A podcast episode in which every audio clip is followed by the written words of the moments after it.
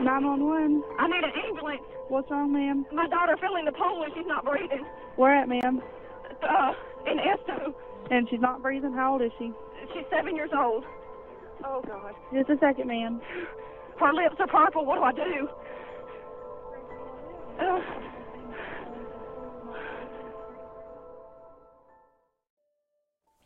In una piccola città di appena 400 anime, di nome Esto, in Florida, vive una famiglia composta da tre persone. Adrianna Utto, di 7 anni, la protagonista di questa triste vicenda, vive con sua madre, Amanda Lewis, di 27 anni, e suo fratello, AJ, di 6. La madre di famiglia ha avuto i due figli da due padri diversi, il che li rende in realtà fratellastri. Dieci anni prima dei fatti, all'età di 17 anni, Amanda era in realtà già madre di un bambino di nome Alex, deceduto tragicamente quando il bambino aveva appena qualche mese di vita. Amanda lavora come infermiera in una casa di riposo della contea e spesso fa dei turni notturni per guadagnare qualche dollaro in più. La madre di famiglia descrive la sua piccola Adrianna come una ragazzina eccezionalmente socievole, attiva e amichevole. AJ è l'opposto della sorella, è molto tranquillo, calmo e preferisce giocare da solo piuttosto che con i bambini della sua età. I due bambini, proprio a causa di questa differenza di carattere, hanno molti problemi legati tra di loro e la stessa madre di famiglia ha avuto dei problemi relazionali con la figlia, preferendo visibilmente AJ alla piccola Adrianna. L'8 agosto Amanda Lewis finisce il suo turno di notte. Esausta, rientra in casa intorno alle 6 del mattino, l'ora in cui i due figli sono soliti svegliarsi. La donna non ha il tempo di riposarsi e prepara come al solito la colazione per i due bambini e passa un po' di tempo con loro. Ed è solo verso le tre del pomeriggio che la donna, stremata, va a riposarsi, come solita fare, mentre i figli guardano i cartoni animati, tranquillamente sul divano. Quel giorno i bambini volevano giocare fuori casa, ma data la presenza di una piscina nel cortile sul retro, Amanda acconsente, dicendo però che non si sarebbero dovuti avvicinare alla piscina per nessun motivo senza la sua supervisione. Per sicurezza la donna chiude costantemente a chiave nel capannone la scaletta per accedere alla piscina, così anche se i bambini avessero tentato di entrarci, non avrebbero potuto farlo. Prima che Amanda si addormentasse profondamente, AJ torna di corsa in casa, gridando che Adrianna si trova nella piscina. Fin dall'inizio Amanda pensa che AJ sottointendesse il fatto che Adrianna si trovasse vicino alla piscina. La madre quindi non bada troppo a quello che AJ le dice, chiedendo al figlio di rientrare in casa insieme alla sorella. AJ esce nuovamente, ma passano i minuti e Amanda inizia a chiedersi perché i due figli ci stessero mettendo così tanto per rientrare. Si siede sul letto e guarda fuori dalla finestra e lì vede AJ sporgersi sempre di più verso l'interno della piscina. Il bambino stava quasi per cadere in acqua nel disperato tentativo di tirare la sorella Adrianna fuori dalla piscina. Alla vista della scena, Amanda si precipita fuori casa e quando arriva davanti alla piscina vede Adrianna a faccia in giù.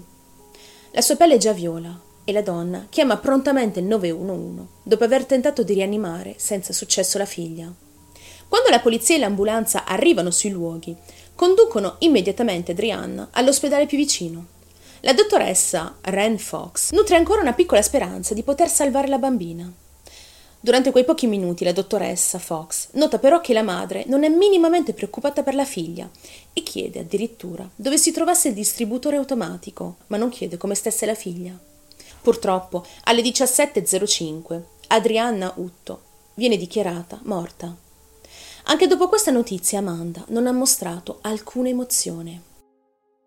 Inizialmente la polizia crede in un tragico incidente. Secondo loro Adrianna ha semplicemente tentato di entrare all'interno della piscina sporgendosi da un lato. Tuttavia senza la scaletta era caduta inavvertitamente nella piscina, perdendo così la vita. Poche ore dopo il fatto, AJ si trova già a casa dei nonni. Il bambino ha parlato per tutto il pomeriggio con i nonni, rivelando loro delle cose abbastanza sospette. Preoccupati, i due chiamano allora la polizia, che arriva immediatamente, iniziando a discutere con AJ in privato. Il bambino di sei anni riferisce che sua sorella aveva spruzzato un detergente per vetri all'interno della casa, cosa che non le era permesso fare. Amanda si sarebbe infuriata, punendola AJ afferma di aver assistito all'intera scena e che avrebbe visto la madre tenere la testa di Adrianna sott'acqua come punizione, mentre Adrianna gridava aiuto.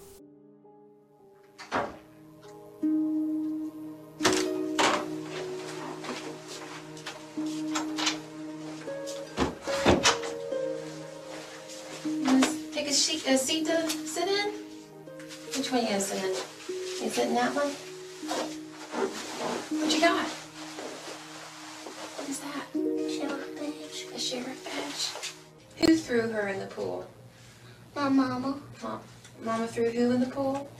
my sister, Adriana. And then what happened when she threw her in the pool? She started holding her face. So Adriana started screaming, so I went pow pow pow with my gun. Okay. So Mama said, "Stop it!" So I didn't stop it. So she, so Adriana screamed, "AJ, AJ, call the police!"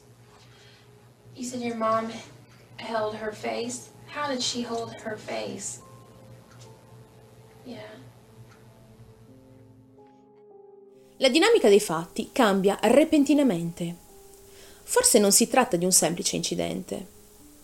Vengono chiamati gli assistenti sociali e una squadra di poliziotti specializzati in casi con minori.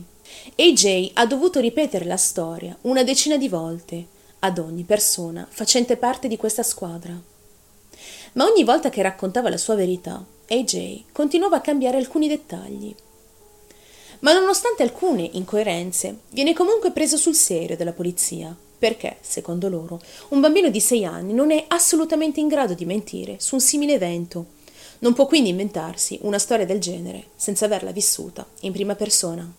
Il caso viene affidato ad un gruppo di investigatori e cominciano le indagini. Amanda Lewis viene ufficialmente sospettata di aver ucciso la figlia, Adrianna. Anche gli investigatori riescono a scoprire che in effetti Amanda non aveva un forte legame con la sua bambina, a causa soprattutto del fatto che la piccola bagnava ancora il suo letto, almeno una volta a settimana, e questo faceva impazzire Amanda. Non soltanto la donna era costretta a fare dei turni di notte, non poteva riposarsi per occuparsi dei figli e in più c'era Adrianna che le aggiungeva un lavoro supplementare. Conversando con i vicini e alcuni testimoni, la polizia ha abbastanza prove per affermare che la madre è negligente nei confronti dei figli. Quando rendono visita ad Amanda all'interno della sua casa, ne rimangono sbalorditi. In ogni stanza regna il disordine più assoluto. La spazzatura si trova ad ogni angolo della casa e nell'aria c'è un forte odore di urina. Tutto questo conferma la negligenza della madre nei confronti dei due figli. Ma la cosa ancora più sorprendente è che nella camera da letto dei bambini non c'è nemmeno un giocattolo. La madre dice al riguardo di aver messo tutti i loro giocattoli all'interno dei capannoni in giardino, per punizione. Ma una volta ispezionato anche il capannone, la polizia vi trova soltanto un piccolo trattore, ma non vi è la presenza di alcun altro giocattolo. Gli investigatori scoprono anche che Amanda Lewis era già stata madre in precedenza come detto all'inizio, la donna ha partorito un bambino di nome Alex alla sola età di 17 anni. Quando il figlio Alex ha circa un anno e mezzo, Amanda lo trova sdraiato sul pavimento. Il bambino non respira e non si muove e viene dichiarato morto sul luogo. La morte del primo figlio Alex è stata utilizzata forse in malo modo durante le indagini come una prova tangibile della negligenza di Amanda nei confronti dei figli, al punto di causarne la morte non una, ma ben due volte. Ma poco dopo si inizierà a sospettare che la morte del primo figlio non era dovuta a un incidente. Forse la donna lo aveva ucciso e forse aveva ucciso anche la piccola Adrianna.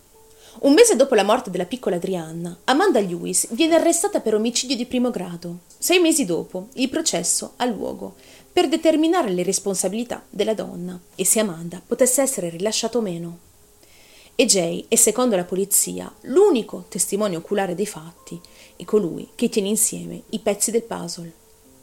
Ma nonostante tutto questo, il bambino ha cambiato le sue dichiarazioni in tribunale non una, non due, ma bensì 27 volte per la precisione.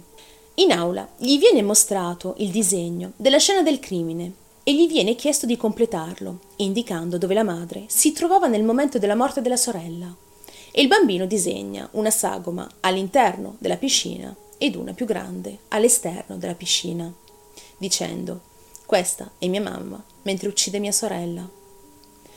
Nonostante AJ non si esprimesse in modo chiaro e coerente a volte, ci sono comunque più prove a sostegno delle sue affermazioni. Uno di questi è la testimonianza rilasciata da uno dei vicini di casa della famiglia, che afferma che in realtà Adrianna aveva molta paura dell'acqua.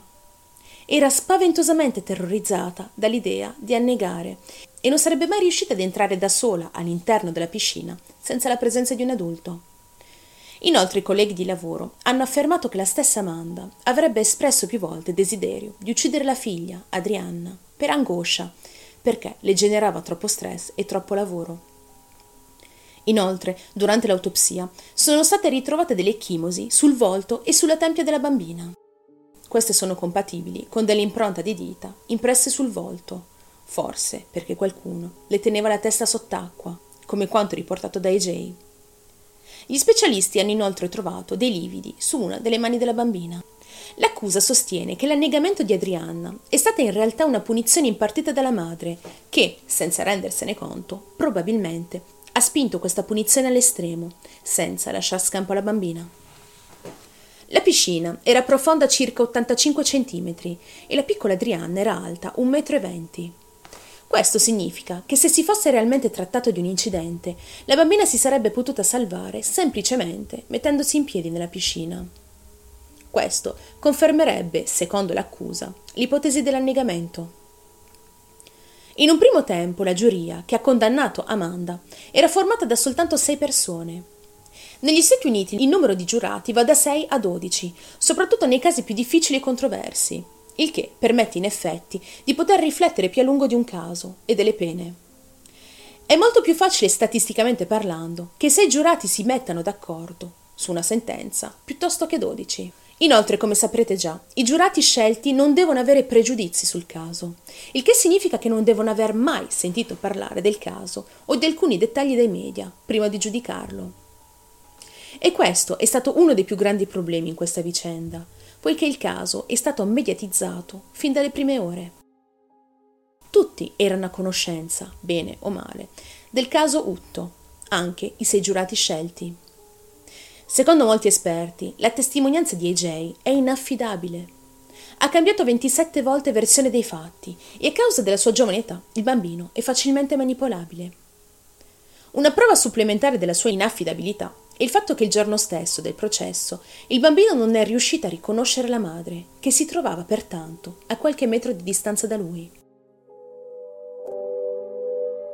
Can you tell me what a lie is? It's not the truth. Can you tell me what the truth is? It's not a lie. Um, if I told you your mother was in the courtroom here today, that be the truth? No, sir. That would not be the truth. Why is that? She's not in the courtroom? No, sir. Where is your mother? Jail. She's in jail. That woman sitting right there between them. Have you ever seen her before? No, sir. Who is that? My mother. Now you recognize your mother? No, so. Hey, James? Hey, James? So. Can you hear me? All right. Here.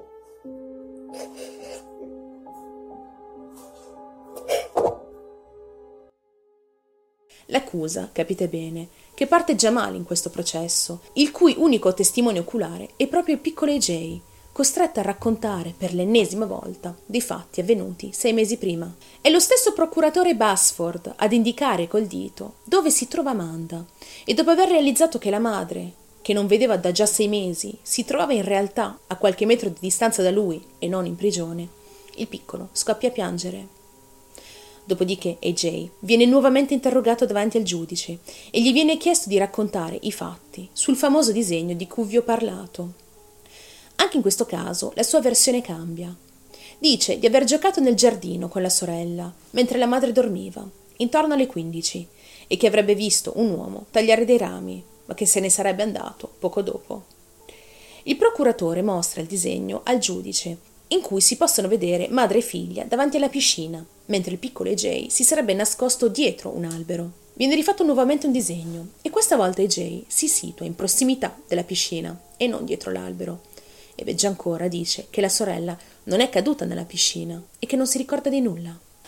Questo povero bambino è stato bombardato di domande in tribunale per oltre 50 minuti ed è possibile vedere chiaramente che il bambino era stanco di rispondere alle domande, anche perché immaginatevi, alla sua età, restare più di 50 minuti seduti davanti a un giudice e centinaia di persone per rispondere delle domande sulla morte della sorella, morte avvenuta sei mesi prima, non deve essere stato facile per lui, fisicamente e psicologicamente parlando. Durante il processo, il bambino afferma inoltre che la sorella sarebbe sia annegata, ma al di fuori della piscina. Amanda ha anche rifiutato di firmare un accordo con il procuratore. La donna non vuole assolutamente dichiararsi colpevole di un crimine che non ha commesso. Se la donna avesse firmato, avrebbe scontato soltanto dieci anni di reclusione. La giuria, dopo essersi riunita per circa due ore, dopo un processo durato soltanto quattro giorni, prende finalmente una decisione. Amanda Lewis viene ritenuta colpevole dell'omicidio della piccola Adrianna, oltre ogni ragionevole dubbio. Madam Clerk, at this time, if you would read the verdict for the court, please.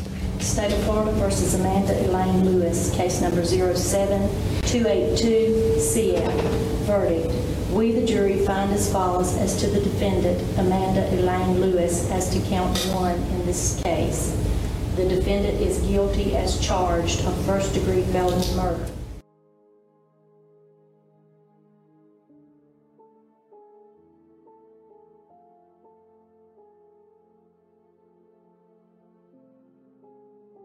Il mese dopo viene condannata all'ergastolo. There are only two possible penalties that can be imposed for the crime of first degree felony murder.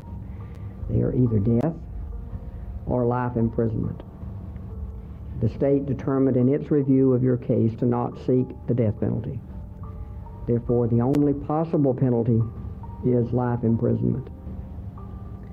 So, you, Amanda Lewis, having been convicted by a jury of your peers of the crime of first degree felony murder, Dal giorno della condanna, il piccolo AJ non ha mai più rivisto la madre ed è stato adottato da una nuova famiglia.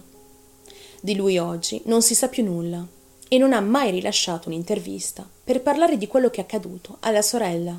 Arrivati a questo punto, molti di voi staranno sicuramente pensando che è così che si conclude la storia della piccola Adrianna, che giustizia è stata fatta e che la madre stia scontando la giusta pena per il crimine commesso. Quello che vi ho appena raccontato, però, è un caso molto controverso e merita di essere trattato in ogni minimo dettaglio, soffermandosi su alcuni punti chiave. Secondo degli esperti che hanno analizzato successivamente il video dell'interrogatorio di AJ, il bambino sembrerebbe poco concentrato e cercherebbe di dare a chi lo ascolta le giuste risposte, sperando forse che questo interrogatorio possa finire più presto. L'avvocato di Amanda riesce a dimostrare davanti al giudice e alla giuria che il bambino rispondeva a caso, a volte dando risposte senza senso e che non è un testimone affidabile. Inoltre, uno psichiatra infantile che ha parlato con AJ, dopo aver guardato l'intera ora di filmato e i precedenti interrogatori, afferma che il bambino di 6 anni avrebbe in realtà un'età mentale di 4, dovuto ad un ritardo dello sviluppo.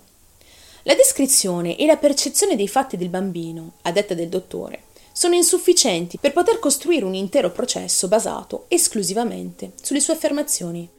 Secondo molti conoscenti di Amanda, sarebbe stato lo stesso Charles Burns, patrigno della donna, ad aver influenzato il piccolo AJ in modo tale da accusare la madre di omicidio. La madre di Amanda, dopo il processo della figlia, divorzierà in effetti dall'uomo. La donna afferma inoltre che non sarebbe sorpresa se un giorno si scoprisse che l'ex marito aveva manipolato il bambino, anche perché Charles odiava Amanda e questo lo sapevano tutti. Secondo alcune teorie, Adrianna era iperattiva ed era soggetta ad avere delle crisi di epilessia. Sulle carte del processo, AJ menziona spesso un carrello rosso. Forse si è trattato veramente di un incidente. Forse la piccola Adriana è salita per una ragione o un'altra sul carrello e si è sporta un po' troppo cadendo in acqua. A causa del caldo, dello shock termico e dello spavento dell'essere caduta, forse ha avuto una crisi di epilessia che non le ha lasciato scampo. A quel punto AJ corre a cercare la madre per soccorrere la sorella. La madre, anche lei spaventata, avrebbe cercato di tirar fuori Adrianna, prendendola un po' come capitava. Mani, abiti, forse i capelli, nel disperato tentativo di soccorrerla. Forse è proprio questo quello che ha visto AJ. Forse ha solo mal interpretato quello che ha visto quel giorno. Forse la madre stava cercando soltanto di salvare la figlia e non di annegarla. Per quanto riguarda l'impronta di dita sul volto della bambina, queste, in effetti, potrebbero non appartenere alla madre. D'altronde i soccorritori hanno toccato più volte il viso della bambina per rianimarla, metterle la maschera d'ossigeno e intubarla. Il solo fatto di intubare qualcuno implica una manipolazione non irrilevante del volto, cosa che potrebbe effettivamente lasciare dei lividi, soprattutto se la persona si trova tra la vita e la morte ed è necessario eseguire un'intubazione precisa ma rapida. A parità di pressione, un corpo senza vita resterà molto più marcato che un corpo in vita, proprio a causa della mancata circolazione sanguigna. La rianimazione della bambina è durata dalle 15.30 a 16 fino alle 17.05, l'ora in cui è stato dichiarato il decesso. Parliamo di un arco di tempo di una o un'ora e mezza al massimo. E in questo arco di tempo il suo viso è stato toccato a più riprese, come dimostrato dalla simulazione fatta dai soccorritori in tribunale su un manichino. Il medico legale che ha eseguito l'autopsia sul corpo di Adrianna, Charles Siebert, è stato successivamente licenziato per colpa di alcuni rapporti di autopsia errati. E questa cosa è molto grave, anche perché la maggior parte di questi corpi sono stati riesumati successivamente al fine di praticare una nuova autopsia, ma non quello di Adrianna. L'uomo si è addirittura trasferito lontano dalla Florida per poter trovare un nuovo lavoro, poiché era conosciuto da tutti come un pessimo medico legale e nessuno voleva assumerlo. Ma malgrado tutti questi dubbi, tutti questi elementi, Amanda Lewis è in carcere da 14 anni e ci rimarrà per il resto della sua vita, accusata, forse troppo rapidamente e a torto, per la morte della sua piccola Adrianna. I thought I had a good life. I had a good job, two beautiful children. You know, even though my parents were divorced, I still had a good family life. I had a good relationship with them. Adriana's, it was a little bit tougher just because she was dealing with what she was dealing with. But I never had a bad relationship with them. They were always happy. We always did things together. She was just a miniature version of me every way. Um, physically, she was identical to me, down to the way she walked was just like me. She was still a good child. She was still a good little girl.